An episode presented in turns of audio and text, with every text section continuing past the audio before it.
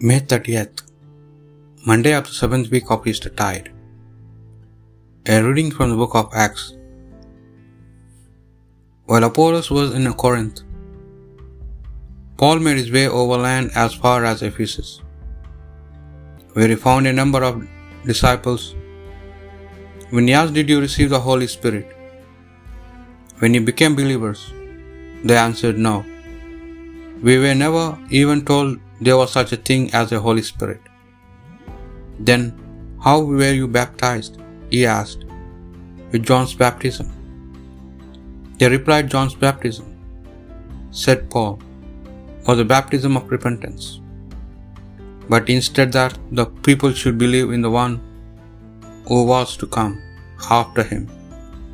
In other words, Jesus. When they heard this, they were baptized in the name of the Lord Jesus. And the moment Paul laid hands on them, the Holy Spirit came down on them, and they began to speak with tongues and to prophesy.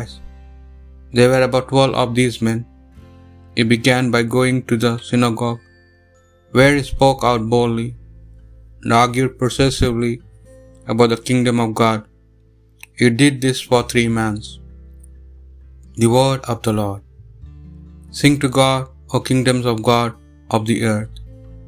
Let God arise, let his foes be scattered. Let those who hate him flee before him. As smoke is blown away so well, they will be blown away, like wax that melts before the fire. So the wicked shall perish at the presence of God. Sing to God, O kingdoms of the earth. But the just shall rejoice at the presence of God. They shall exult and dance for joy. O sing to the Lord, make music to his name.